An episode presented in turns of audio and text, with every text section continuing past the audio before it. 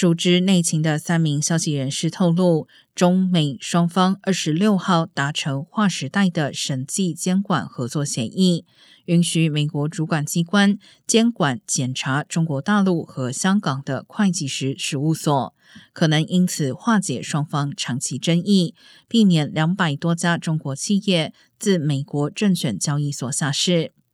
消息人士透露，阿里巴巴已接获通知，是首批在香港接受美国上市公司会计监督管理委员会 （PCAOB） 监管审计的中国企业之一，将自下月开始进行审计监管。